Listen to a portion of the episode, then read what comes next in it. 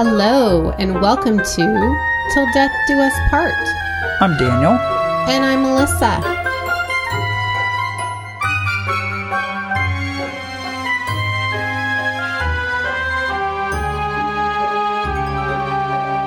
In celebration of our 15th episode, we are doing a hometown. Yep, we are. We are doing a hometown about Bakersfield, California, where we live. Isn't that awesome? It is. it is not our hometown per se. We were, what were we, forced to move here? Although I have lived here longer than I think anywhere else, almost. I think so. So, does that make it our hometown or my hometown? Makes it your hometown Huh. or our kids' hometown. Definitely the kids. I was born and raised in Southern California, so that's Lucky. my hometown. Not really. Oh, okay. We do love us some Bakersfield. I don't know. I think we're fans of living in Bakersfield. It gets a bad rap, but we like it. We so, It's kind of a dust bowl. A little bit. Yeah. But the people are great here. Weather's nice most of the time. I do tease that we live on the surface of the sun, but like most people remind me, Phoenix is worse. It is worse. I've lived in Phoenix. you. Yes. Hotter during the day and hotter during the night. So there's always that. Let's shout out to one of our 11 listeners. All right. Let's shout out to a local business who I happen to be friends with the owner. And she posted something about us on Instagram, which I was very thankful about. And this is to Holly, who owns the Tasty Lunchbox. Oh, nice. Yes, the Tasty Lunchbox is a gosh, how do you explain the Tasty Lunchbox? So she has an Instagram account and then she helps people learn how to cook, especially me, Oh, cool. or tells me what I need to buy from Amazon to help me in the kitchen, which is very which is very handy. It's good. It's good for Amazon. And she also does food delivery. Nice. She does a week's menu with salads and like all this yummy stuff. Everybody loves it. Everybody loves her. So go check her out. And thank you, Holly, for your shout out. That was really, really sweet of you. She does all the hard part, and then you get to enjoy it. She does. And See? she works There you go. her she works her butt off. That's awesome. Yes. And she makes it mandatory that her drivers listen to our podcast. Oh, sweet. I really, really appreciate that. That's awesome. Yep.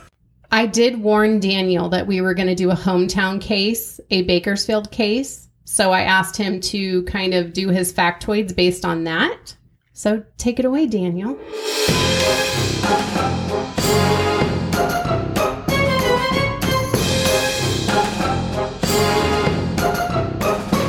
all right. I got sort of a factoid. When she said Bakersfield, I said, okay, well, as I said, I, we do kind of live in a dust bowl. But when I started reading about the actual dust bowl, which was absolutely fascinating to me, which of course started out in the Great Plains in the 30s, they were talking about how the families, before they got here, they were literally buried in dust and dirt every night. Like the houses had dust blown all the way up to the doors to where they couldn't open the doors. Wow. So is they- this, wait, wait, wait. Is this what Grapes of Wrath is based on? Yeah, Oh. prior to that. Oh. And then that's how it started out. Okay. I remember reading, being made to read that in high school. Yeah, it's pretty much the most depressing thing you'll ever see or read Yeah. um, if you watch the movie. They had to dig themselves out. So they'd crawl out their windows, some of these houses, and dig the piles of dirt and dust away from their doors so they could come outside. Oh, I can't even imagine. That's like worse than snow. This was the f- most fascinating thing I read, though, is the the poor farm women. They would obviously make their own bread and stuff back in the day. They'd have to knead the bread in a drawer of a dresser, opened just enough to get like their hands into the drawer What? to keep the dust out. Wow! Wow! So they're sitting there, yeah, and or they would cut holes in like a sheet and place the sheet over the bread so that l- they would get less dust mixed in with the bread. So you weren't eating dust bread. S- yeah, it said uh, it was rare for completely dust-free food. Oh my goodness. Yeah, and then the the walls of the houses because they were you know they were poor farmers, so there was cracks in the walls, and so dust was constantly blowing through the house, and so they would use newspaper because it was super cheap and plentiful to fill in the cracks of the walls of their house and then all kinds of different things. So they used a lot of newspapers. They would go to sleep with wet rags over their faces just so they could sleep without breathing in all the dust. Oh my gosh. Yeah, so it's kind of like now with the masks, you know, Yeah. except for not. Um, I don't know what we would do. I mean, we talk about, oh, we have it so hard now. I'm like, no, we don't. No. No. We don't. We're just sissing on us. If our air conditioning stops working, the world's come to an end. Then we move. Yeah, and they're worried about trying to keep dust out of their bread that they're kneading just so they can eat. We Um, are spoiled brats, people. So that's that was kind of what led up to obviously all these this migration of people leaving the um, the Great Plains states and stuff coming here and other places. I guess they said two and a half million people left the plains in in the 30s. The plains are Oklahoma. Yeah, Oklahoma, Kansas, uh, all those upper states, mid Midwest. Okay. I'm just picturing it in my head. Yeah. Okay.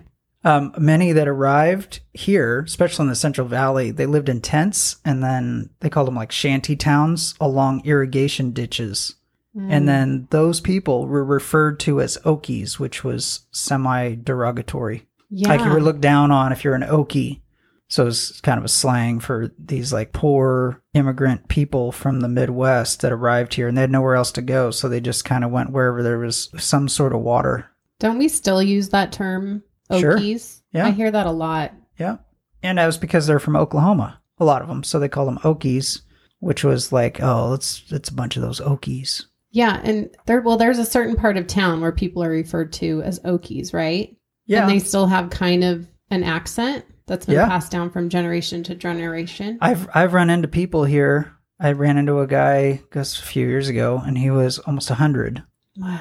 and um, he was yeah. They they his family arrived here, and he was there in the caravan of, of cars and their whatever coming across. Been here ever since, and he's full on like sounds like he's from that area. It's fascinating. It's wild. So it's interesting because so many people came here, are still here, or at least their families from that area. In like Kern County. Yep, and Yeah. and San, San Joaquin. Joaquin Valley. Yep. Yeah. Were you gonna say that? yeah, Sorry, I interrupted you. yeah, the Central Valley, because that's where all the farm work was, which predominantly was mostly migrant um, Mexican laborers back then. So when they got here, they actually displaced the Mexican laborers because there were more people than jobs to do to Oh. do the like picking fields and fruit and all that stuff. So Just keep displacing people all over the place. That's huh? it. yeah. Anyway, it was I don't know. Just the thought of you having to sit in the house Kneading bread. making bread in a drawer with dust blowing all around inside the house. That does not sound like something I would do. No, I don't know. How do people? Well, see, we're married, so it always goes this direction. But how do you how do you start doing the hanky panky, Oh, the adult aerobics? Well, why would you that? want to? I don't know. Why Just would you have that like Dust flying all over the place. All this dust is making me horny. Look at that. I like the way the dust settled on your cheeks. Which cheek? Oh, I was face, but sure. Oh my gosh. Oh wow. It sounds horrible. Anyway, So so there's that. sometimes I feel like we're in a dust bowl when the wind kicks up, Bakersfield dust starts going. That's Because- true. Because we are very much oil and ag here. So there is a lot of dust. Oh yeah. But, you know, whatever. Could be worse. We could have fires. Oh my gosh. See. Northern California is on fire. I hope your story isn't so depressing. Oh, it's even worse. Oh, good. Thank you for your factoid, babe. You're welcome. Another good one. Sure.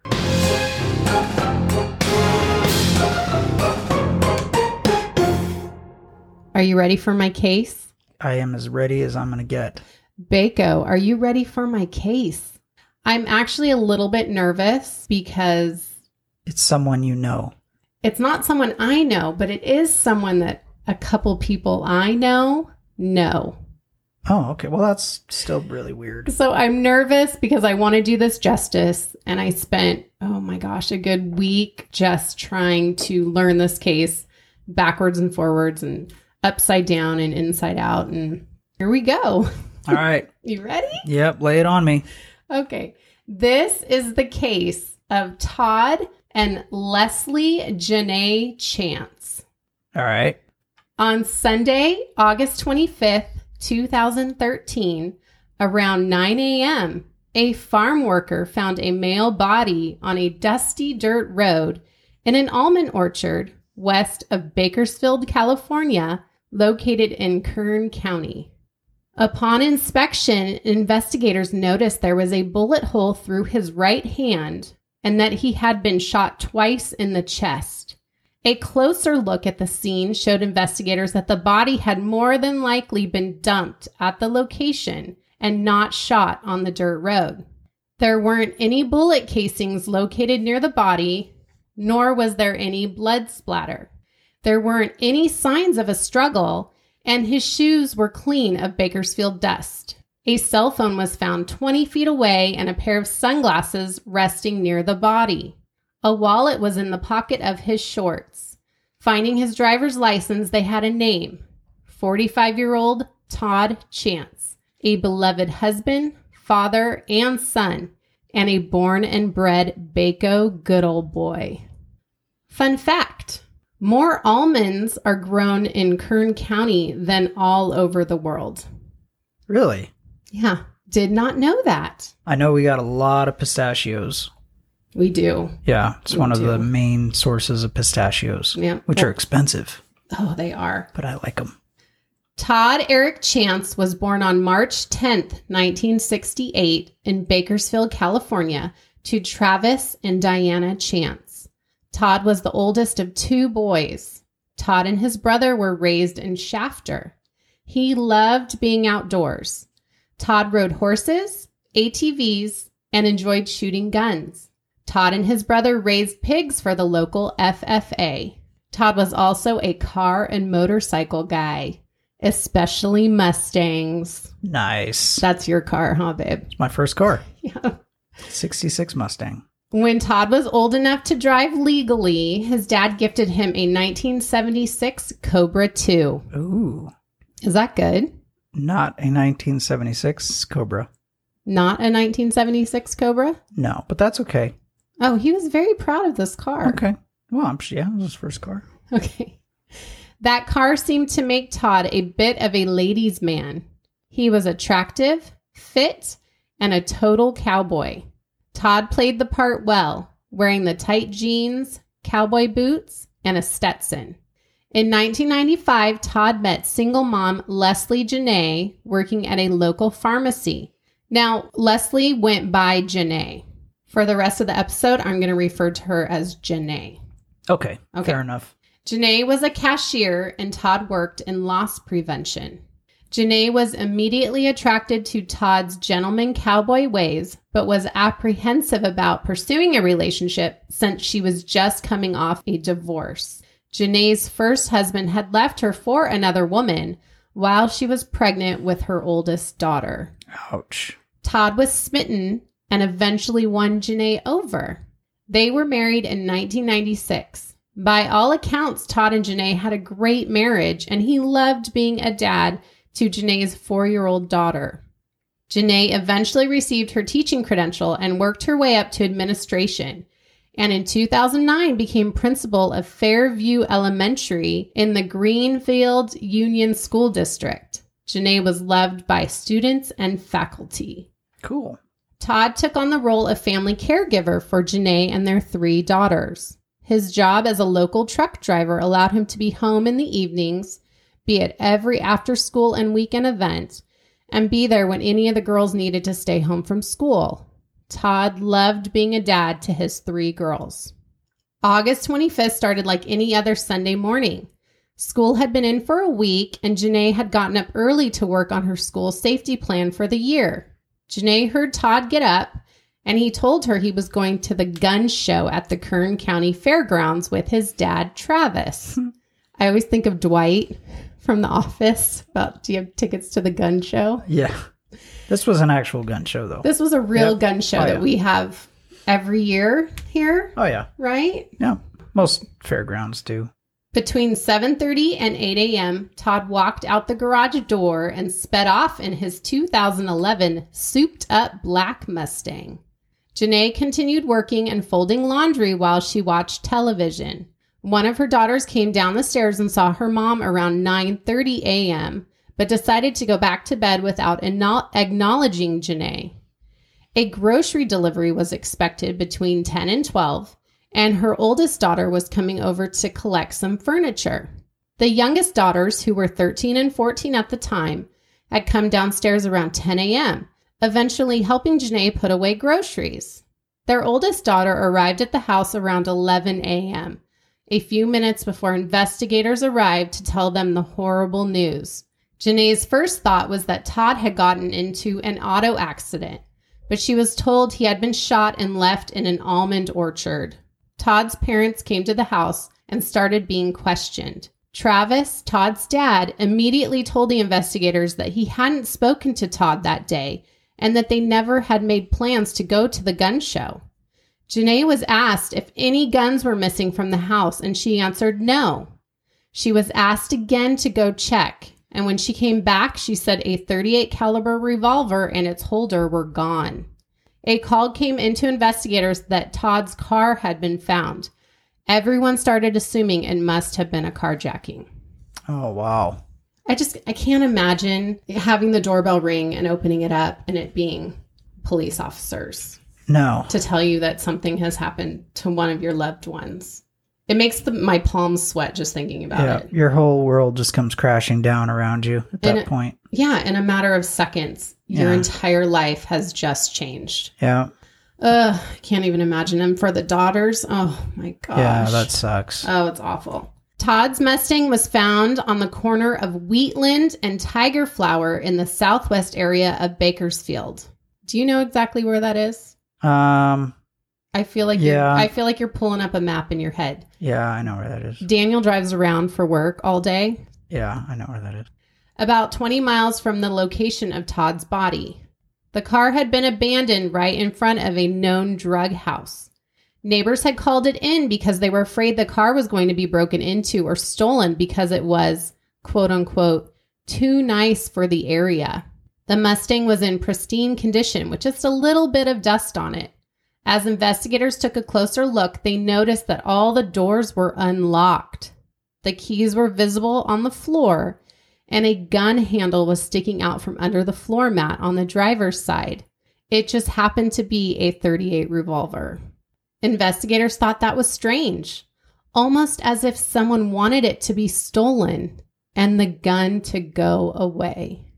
Neighbors also said around 9 a.m., a middle aged woman got out from the driver's side of the Mustang wearing sunglasses and a baseball cap and carrying a backpack and plastic grocery bag.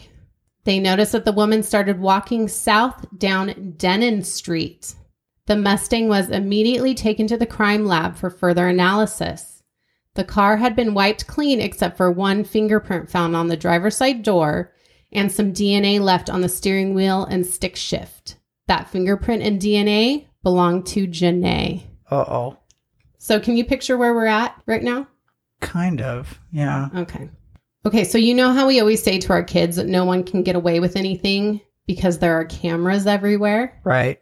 Well, I'm about to prove us right once again to our children. Oh, good. So listen carefully because I'm about to paint you a picture using security camera footage. All right. Cool.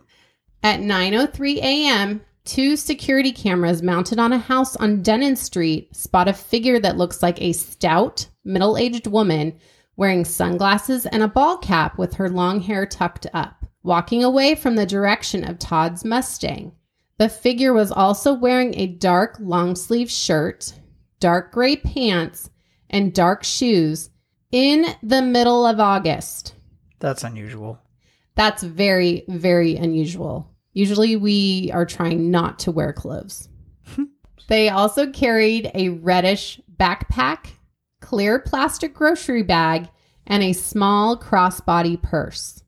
This figure had a very distinct walk, fast paced, long strides, and their arms swung up and away from their waist, kinda out in front of their body. They'd hit someone if they weren't careful.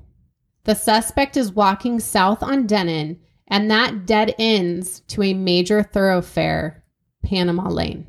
Yep. So this this area, I know why it sounds familiar. It's actually a um it's basically a mobile home park of sorts. Yes. Yes. Okay. Yeah, Yes. and it's right off the freeway. It's right off of Panama and it's one way in, one way out. So it kind of makes a big loop and I was there not that long ago. yeah. Okay. I knew. I knew you would know exactly where this was. Yep. Popeye's chicken right next to the road that goes into it. Ooh, Popeye's chicken. Yep. Okay, but did you hear me talk about her walk or this person's walk? Yeah. Okay, so you can kind of picture it in your head a little Right, bit. okay. Yeah, it's a very distinct walk. All right. Panama Lane runs east and west for miles in both directions. Investigators checked some surveillance videos going west but did not see the figure. They started checking cameras going east over the 99 overpass and they found footage of the figure entering a Starbucks located in the Panama Lane shopping center, which also has a Lowe's and Walmart. Yep. You know that one, right? Uh-huh. I don't think I've ever been over there, to be honest. Yeah. I live in a little bubble. Sorry. You do. I do. okay. I, I love my bubble. I go out and I tell you what the rest of the world looks like. He does. And then it makes me not want to come out of our house. Yeah. Don't I'm come, just joking. don't I'm come just- out of your house. The suspect walks in and heads straight back to the bathroom. They emerge a few minutes later wearing black pants that seem to have been pulled over the other pair of pants and new white shoes, plus the same sunglasses and ball cap, still carrying a reddish backpack, a purse, and a clear plastic shopping bag that you can distinctly see the yellow round lid of disinfecting wipes. Wow. Yeah. The suspect left without making a purchase. We do that all the time, don't we? I guess so. Sorry, Starbucks. We use your bathroom all the time when we're on road trips. They're the nicest bathrooms. True. I'm sorry. I'm sorry, Starbucks. We use you for your bathroom.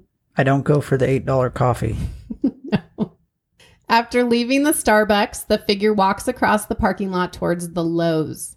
They are then seen throwing items into a trash can and then ducking behind a wall of manure bags out in front of the Lowe's, while another security camera catches the subject putting the small purse inside of the backpack.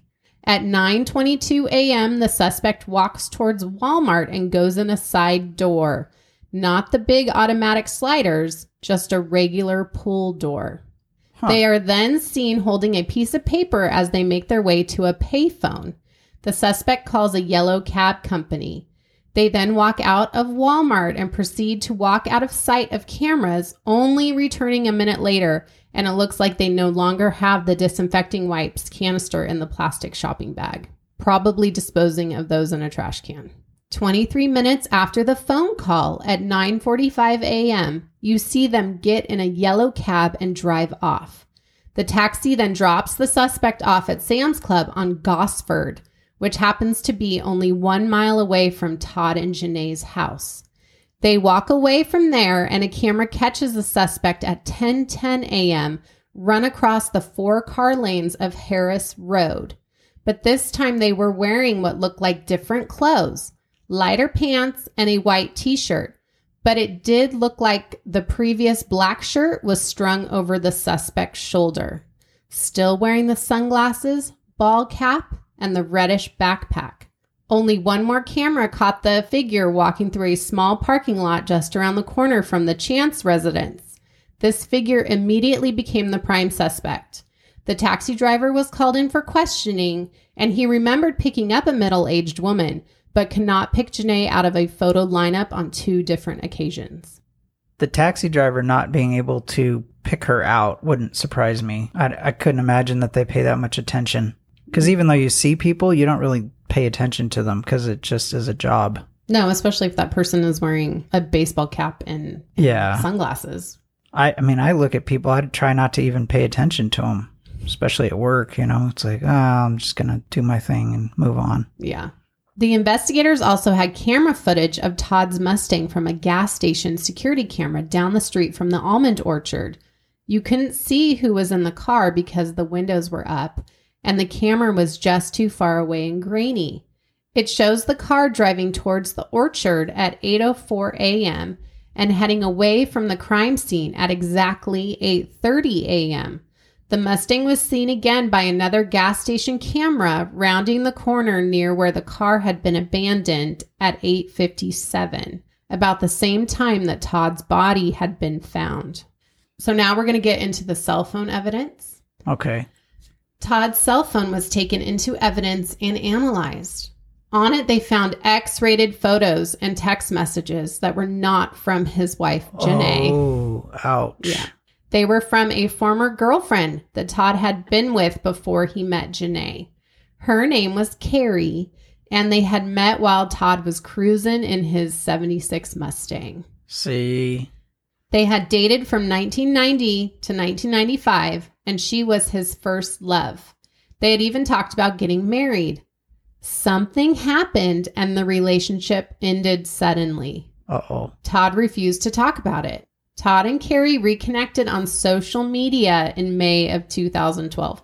Freaking social media, man. See? It breaks everything Yeah. up. If you are married or in a relationship, do not contact past relationships or No. people in those past relationships. You are just asking for trouble. There is a reason you broke up. But if people are seeking out people from past or seeking out past relationships, there, then there's something there's wrong. something going on now. So it's not really the fault of social media. It just makes it easier for what is inevitable to just become. I just hate social media, so I blame it for everything. No, that's fair. I mean, it, it is a good scapegoat. Well, it's social media. That's that's Nope. what caused them to break up. Yep, social media did it again. In April of 2013, Todd texted Carrie and asked, Wanna play? Carrie Oh. responded, No way, married man. But sent him those X rated photos anyway. Whatever. She's like, No way, but here's a picture of my boob. right. Their relationship never turned physical because they never met in person, and their communication stopped by that summer. Carrie had been a suspect for a short amount of time, but Carrie was in San Juan Capistrano on the day of the murder, which is 157 miles from Bakersfield. She had the parking ticket to prove it. Plus, physically, she did not look like the suspect in the video. All right. There you go. Yeah. There were also a few life insurance policies taken out on Todd, totaling half a million dollars, and one taken out on Janae. But the policies had been purchased eight and 10 years ago. All right. I just had to throw that in there. Because everyone seems to Everybody always thinks it's about money. they do the life insurance policy and then whack them right. or whack her. Four days after Todd's murder, Janae was asked to come down to the sheriff's station. They were releasing Todd's car. Janae asked her father in law, Travis, to accompany her since she couldn't drive a stick and asked him to take the car home with him. She just didn't want it. Oh boy. Janae and Travis were led into what looked like an interrogation room. They were both very confused and they were told they were being recorded. Before investigators entered the room, Janae started telling Travis that she thought Todd's murder was gang related and that they were probably going to be told some 13 year old had confessed to Todd's murder to take the heat off a real murderer in the gang. What? I guess that happens. All right. But investigators wanted them to look at all the video surveillance they had collected and see if the suspect looked familiar. An investigator told them to look at the figure's walk and how they swung their arm. Travis said he didn't know who that was, but Janae said, That can't be me. That woman is too heavy. With the fingerprint, I know. I know. And she is not a small lad. Ah. Yes. Okay. I will when I post pictures on Instagram, you will see she's she's not she's not tiny girl. All right. Yeah. So with the fingerprint and DNA on the car, the security camera footage, and the racy text found on Todd's phone from another woman, Janae was arrested for Todd's murder. Mm-hmm. Mm-hmm. Four days later, Janae was released. The DA had decided not to file charges. They realized that they did not have enough evidence to charge her and told the investigators to keep digging. The camera footage was too grainy and distorted, which made it impossible to make out. Oh, I said that word. Made it impossible to make out the suspect's face. Friends, family, and coworkers had been brought in to be questioned, and they could not, for certain, say that figure in the security footage was Janae Chance. Janae did not go to Todd's funeral out of respect for Todd's friends and family. What? Yeah. How? Wait, now how would that be respectful? I don't know. She just said that she felt like she was being disrespectful because she was being looked at as the murderer. Oh, So she thought it was disrespectful to go to his funeral. gotcha. Yeah. Doesn't that kind of make you look guilty? I don't know. I think for some Or that you people, they'd be like, oh, you know, whatever. And then other people would be like, why is she here? Didn't she just get arrested for murdering her husband? Right. You know, people are. Well, then you can't win either way. No, she couldn't win either right. way. Fast forward three years. You ready? Fast forward.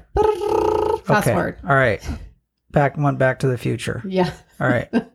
In December of 2016, Jenae was arrested again for the murder of her husband. Oh boy. As Jenae was being arraigned, it was hard for people not to notice that Jenae looked very different, about a 100 pounds different, having had lap band surgery before Todd's murder.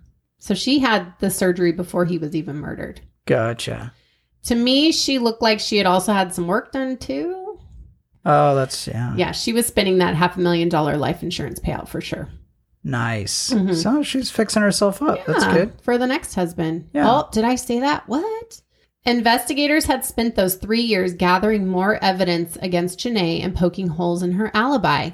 A big piece of evidence was the photo that the Chance family had taken just a few weeks before Todd's murder that showed them in Las Vegas at the MGM Grand at an exhibit called CSI The Experience What? a walkthrough exhibit where they basically teach you how to get away with murder.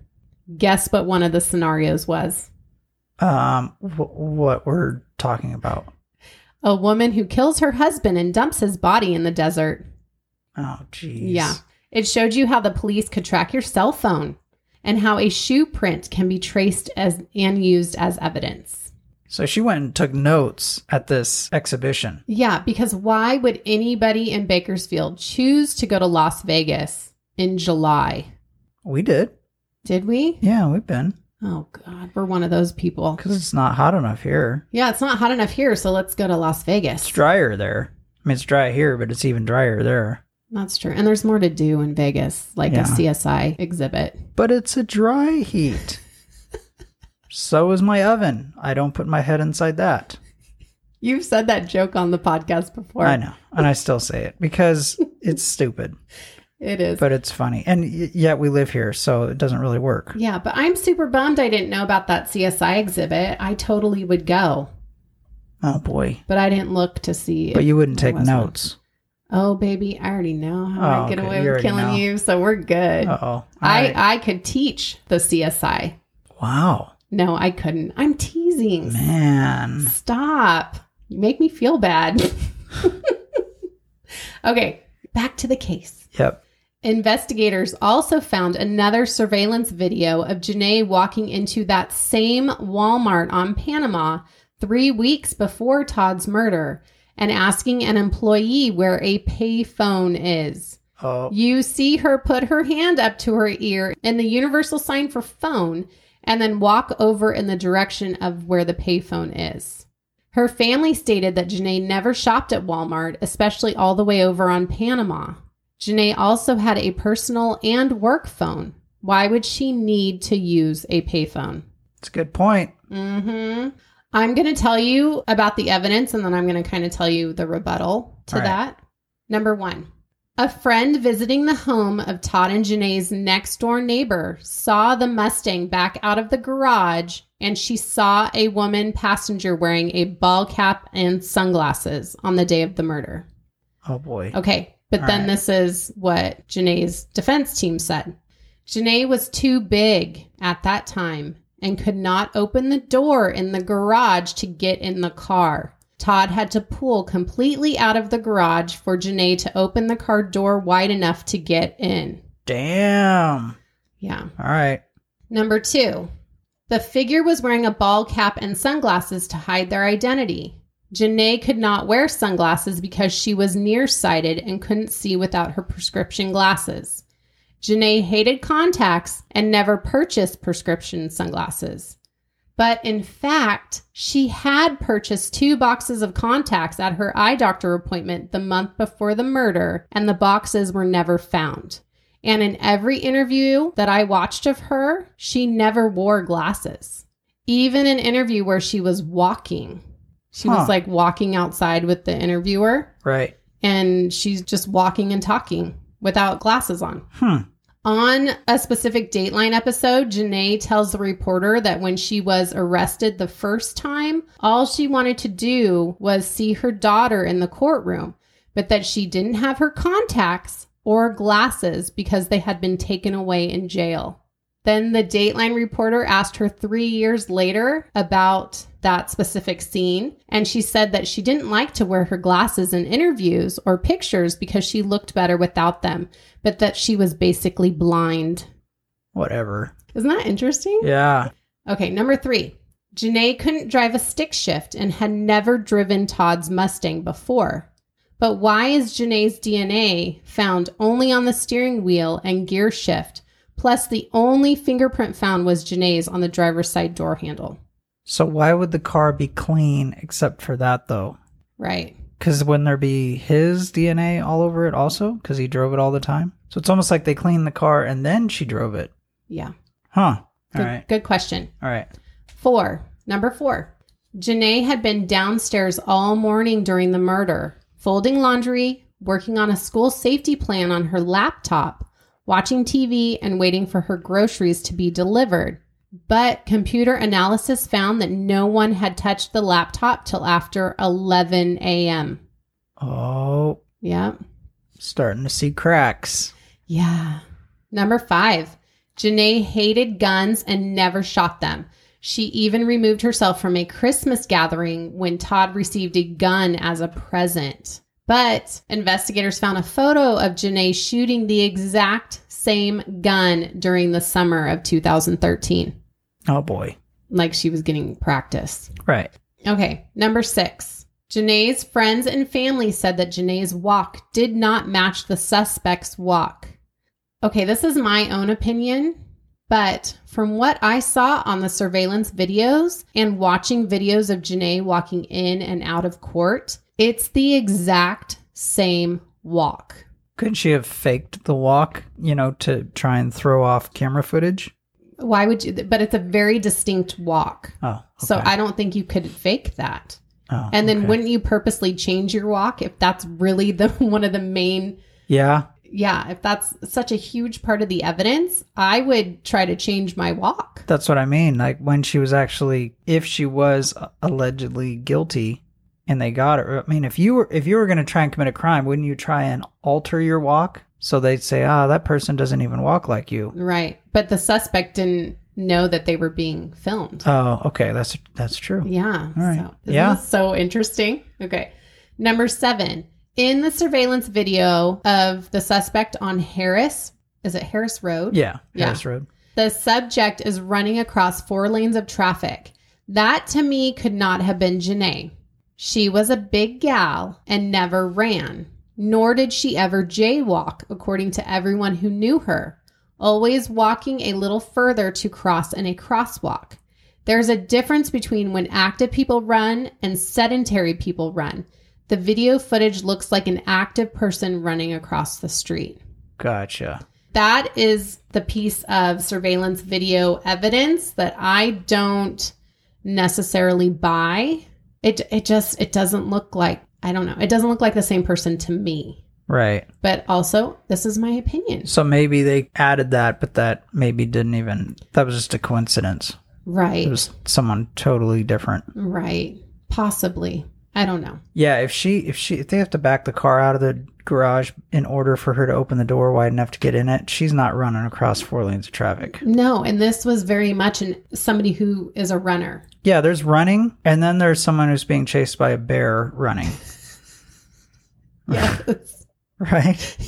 I mean, there's people that swim, and then there's people in the ocean, and there's a shark behind them. She's she would if she had to, but oh my gosh, that is amazing. Thank you for that. it's just how I picture it in my head. Yeah. Okay, so I can't run. Oh my god, here comes a bear. Move out of my way. Yeah. They're sprinting past you. Oh, totally. Yeah. Jenae's first degree murder trial began on December 9th, 2019. During the trial, it was brought to light that a sheriff's investigator on the case failed to enter some witness interviews into evidence, but it was not declared a mistrial. The trial continued and lasted four weeks. Jenae even taking the stand in her own defense. She claimed that she had no idea about the X rated photos and texts that Todd had, re- had received on his cell phone. The prescription eyeglasses evidence came back to bite her when, up on the stand and in front of the jury, she told the prosecution that she never wore or purchased the contacts. And they showed Jenae the receipt from her eye doctor and the order form and payment. But as Jenae says, she told the truth, her truth. What? I hate when people say that. What the hell does that mean? I hate when people say, you know what, I told my truth. Okay, just because it's your truth does not mean that it's the truth. What sounded good in her head? Oh gosh, will people please stop saying, well, it's my truth? Stop saying that. Yeah, that's BS. That's my PSA for the day. All right. Sounds good. okay. But where is the video evidence of her picking up the contacts? There are security cameras recording people when they do everything. Sure. So where is that video of her picking up the contacts? Because then she can't deny it, right? Yeah, maybe it. Maybe they erased it. I don't know because it was a while That's prior. true. That's I true. That's true. I didn't think It wasn't that. available. I, I don't know how stores. Who knows how long they keep actual footage? Jurors found 53 year old Jenae Chance guilty of first degree murder of the death of her husband Todd Chance with an enhancement for using a firearm. Wow. So you get less time if you kill them without a firearm? If you, yeah. Oh. What the investigators and prosecutors think happened. You ready? Yes. This is what I want to hear. Okay. Jenae had found the X rated photos and texts on Todd's phone. Instead of confronting Todd, she decided to murder him. Course. Jenae spent weeks planning his murder, even taking a family trip to Las Vegas to attend the CSI exhibit and learning how to fire the gun she used for the murder, making sure that everything was perfect change of clothing and shoes, disinfecting wipes, finding a payphone, and even having numbers for a cab company written on a piece of paper. They never found that piece of paper, by the way. Yeah. She ditched all that stuff Yeah. though. They believe that Jenae confronted Todd on the morning of August 25th, 2013, and told him that she didn't want to argue within earshot of the daughters. She talked Todd into taking a drive in his Mustang, lured him to the almond orchard, and then shot him in the Mustang. The first bullet went through his right hand that he held up as a defensive position and then entered his chest. The second bullet was shot in point blank range into his chest killing Todd immediately. Jenae pulled Todd's lifeless body out of the car and onto the dirt road, throwing his cell phone and sunglasses. Jenae then left the orchard and cleaned up the car with the disinfecting wipes. She then drove to Denon Street and walked away, taking the route to get home that she had planned so meticulously, not realizing that there are security cameras everywhere. Wow. Yeah, All right. So why didn't she wear gloves? I don't If she had worn gloves, she wouldn't have then none of her fingerprints or any of that would be. Of course, he would might get suspicious if she's like, "Honey, let's go for a ride," and he, she's wearing like a hazmat suit and rubber gloves. Well, this was before COVID, so yeah, that would look really weird to wear a hazmat. yeah, now not so much. car. Like, oh, look at that, they're wearing a full body thing. yeah. Right. Ooh, I wonder where they got that hazmat suit from. yeah. Jenae Chance was sentenced to 25 years to life for the murder of Todd and 25 years to life for gun enhancement. That's 50 years to life. And she's how old now? Fifty three. Mm-hmm. She's said 55 now. when she was She was she It was 53 when she 53. was convi- convicted and sentenced. So she's right. about 55 now. so she's so she's gonna be a hundred ish. Oh, okay. Yeah. She stands a chance. Right.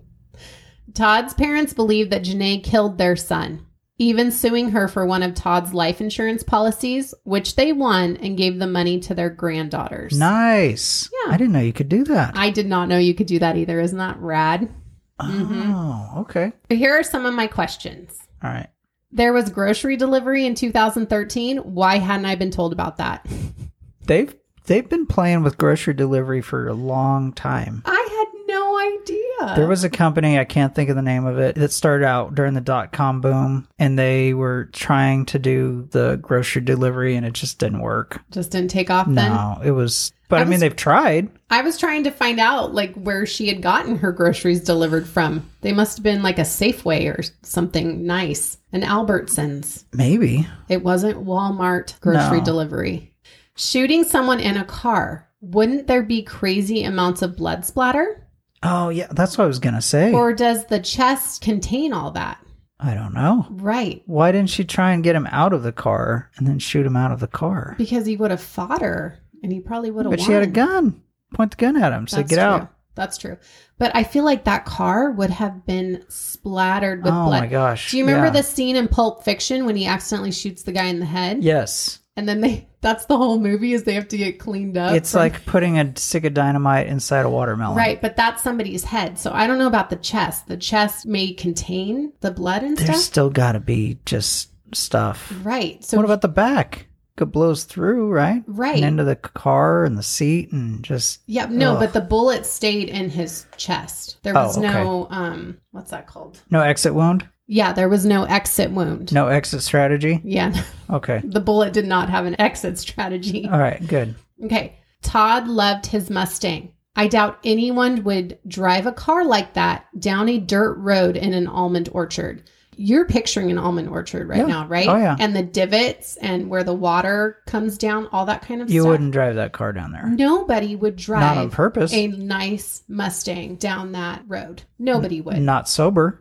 There's no way that she could have taught talked him into driving his car that he loved more than anything down a dirt road. So I'm guessing you're thinking she killed him and then drove it out there and dumped him, or actually killed him out there. I am so stumped on this one, you guys. I want to hear what other people think. I All right. I've read so much information and watched so many things on this case that I am more confused than when I started. To be I honest, I have heard a lot of over the years here. You'll hear, in the, you know, on the radio, and they'll say a body was found out in the orchard, usually east all side, the time, all the time. all the time.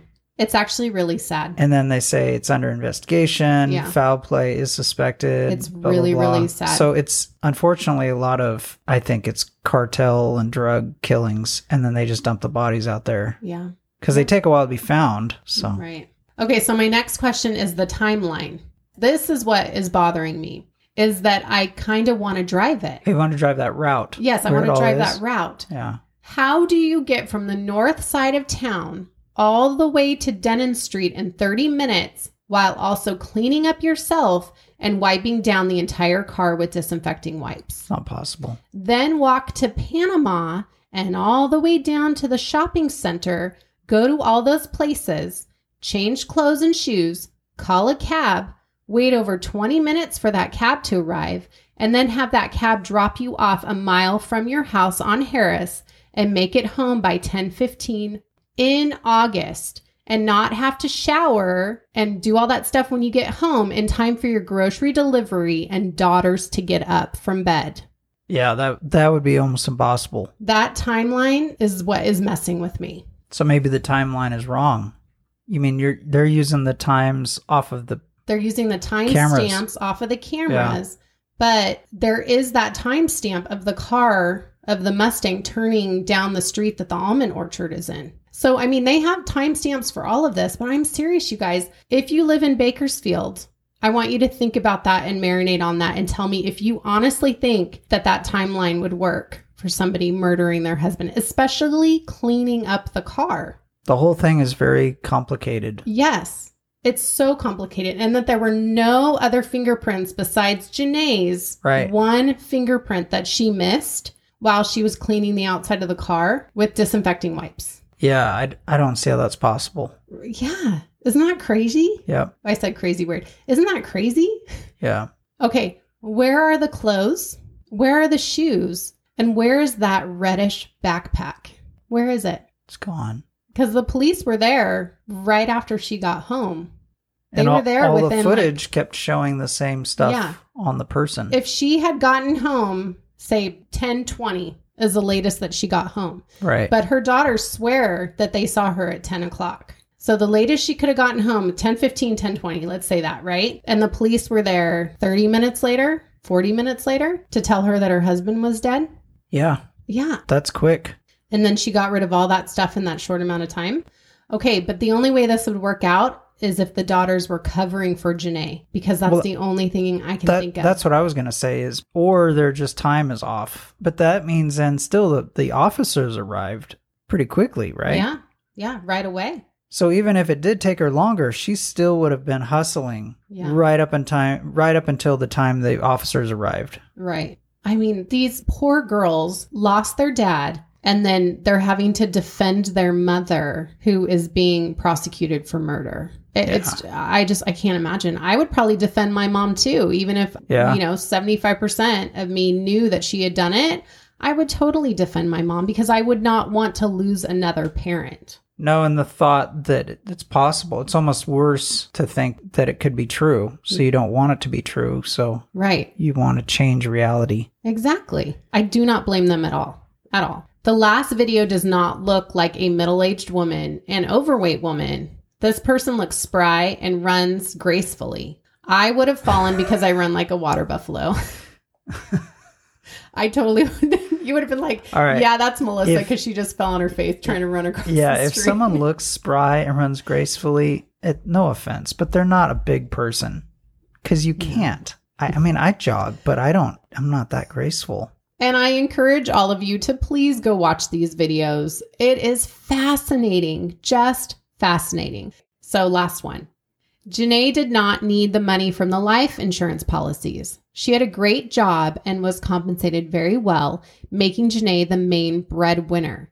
But after her first arrest, she was put on leave with no pay. So then she needed to start collecting on those policies because she had no income. Huh. Right. So people are saying, oh, she's spending all this money. She didn't have an income and they didn't have much of a savings. True. So she Right. had to spend that money just to survive. That's- I don't know, you guys. That's why people have life insurance policies, especially on the person who is bringing in the money. Exactly. Because Yeah. then, if something happened to me, God forbid, you'd have to replace that. Yeah, I'd have to get a new husband who made more money. Yeah, but in the meantime, you know, you gotta you gotta replace that. Yep. And the pool boy might be cute, but he only cleans pools. He doesn't have any money. But you're the pool boy. Oh, all right. Well, I was just speaking in generalities, you know, like yeah. assuming we had a pool boy. Oh Never my mind. goodness. Okay, but with all these questions and all these things that I have wrapped in my brain right now, she was found guilty, and way smarter people than me worked on this case for seven years. If she is guilty, if Jenae is guilty, she'll never admit to it. So, you know, just keep appealing, girl. Sure. Just keep appealing. So, who did do it is the question. Who if she did do didn't it? do it, who did do it? Exactly. And who is that person walking in dark clothes at the end of August Yeah. on the surface of the sun Right. With all those clothes on. with all the clothes on and all the bags? And it's just, it's so suspicious to me. This is why this case is so And- fascinating. if a bigger person puts on a lot of clothes, what does that typically make them look? Guilty? Bigger. Oh, So no, dark clothes are supposed to make you look smaller. not if you got like four layers on. yeah, she was, somebody was wearing two pairs of pants at one Exactly. time. So she, yeah, she's gonna that look is like huge. swamp butt for sure. Well, okay, you know, not just that, but I mean, you're gonna look puffy. You're gonna look swollen. I mean, and it does to me in most of those videos, it looks like Jenae, but I am not positive. I was not there. All I can say is my personal opinion and just encourage you all to go on YouTube and watch the videos. And Dateline did a really good episode about it. So go watch Dateline. And then I read a ton of articles about it. And I just wanted to say thank you to Mr. R, who recommended this case for us, because I honestly, even though living in Bakersfield, I had heard little snippets about this case. But once I took a deep dive into it, it is just fascinating. Yeah. So thank you for that recommendation, Mr. R. And thank you for being so supportive of our podcast. It really means a lot. Thank and you. actually, Mr. R knew Jenae personally from work. Oh damn.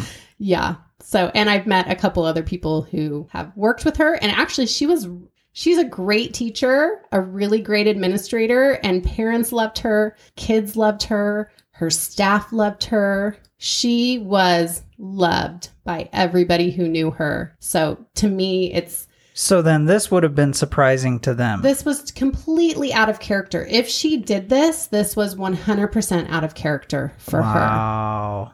That's why this is so fascinating. Huh. Yes. So do you think someone set her up? Is that possible?